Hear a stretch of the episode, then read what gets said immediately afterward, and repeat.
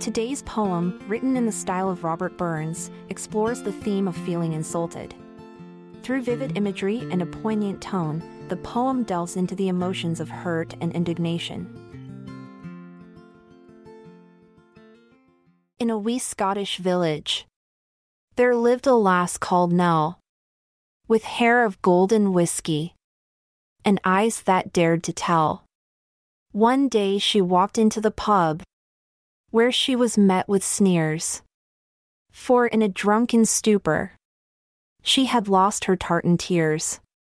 The men all laughed, the women jeered.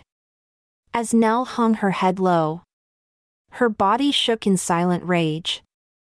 Her pain began to show. She lifted her chin up high and glared around the room, her fiery spirit shining bright.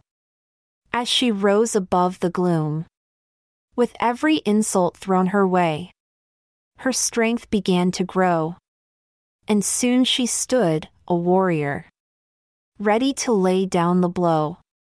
With a simple sashay and a twirl of her dress, Nell turned on her heel and gave a little flick of sass. The room fell silent as they watched. This lassie, now so bold. Her body language spoke of pride. Her heart, no longer cold. For insults only made her stronger, fueled her spirit and her soul. And when they tried to tear her down, she rose above and took control.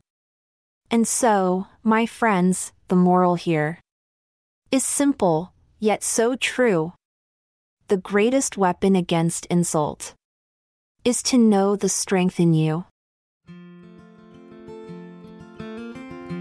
I'm Amalia Dupre. Thanks for listening so kind as we say goodbye for now.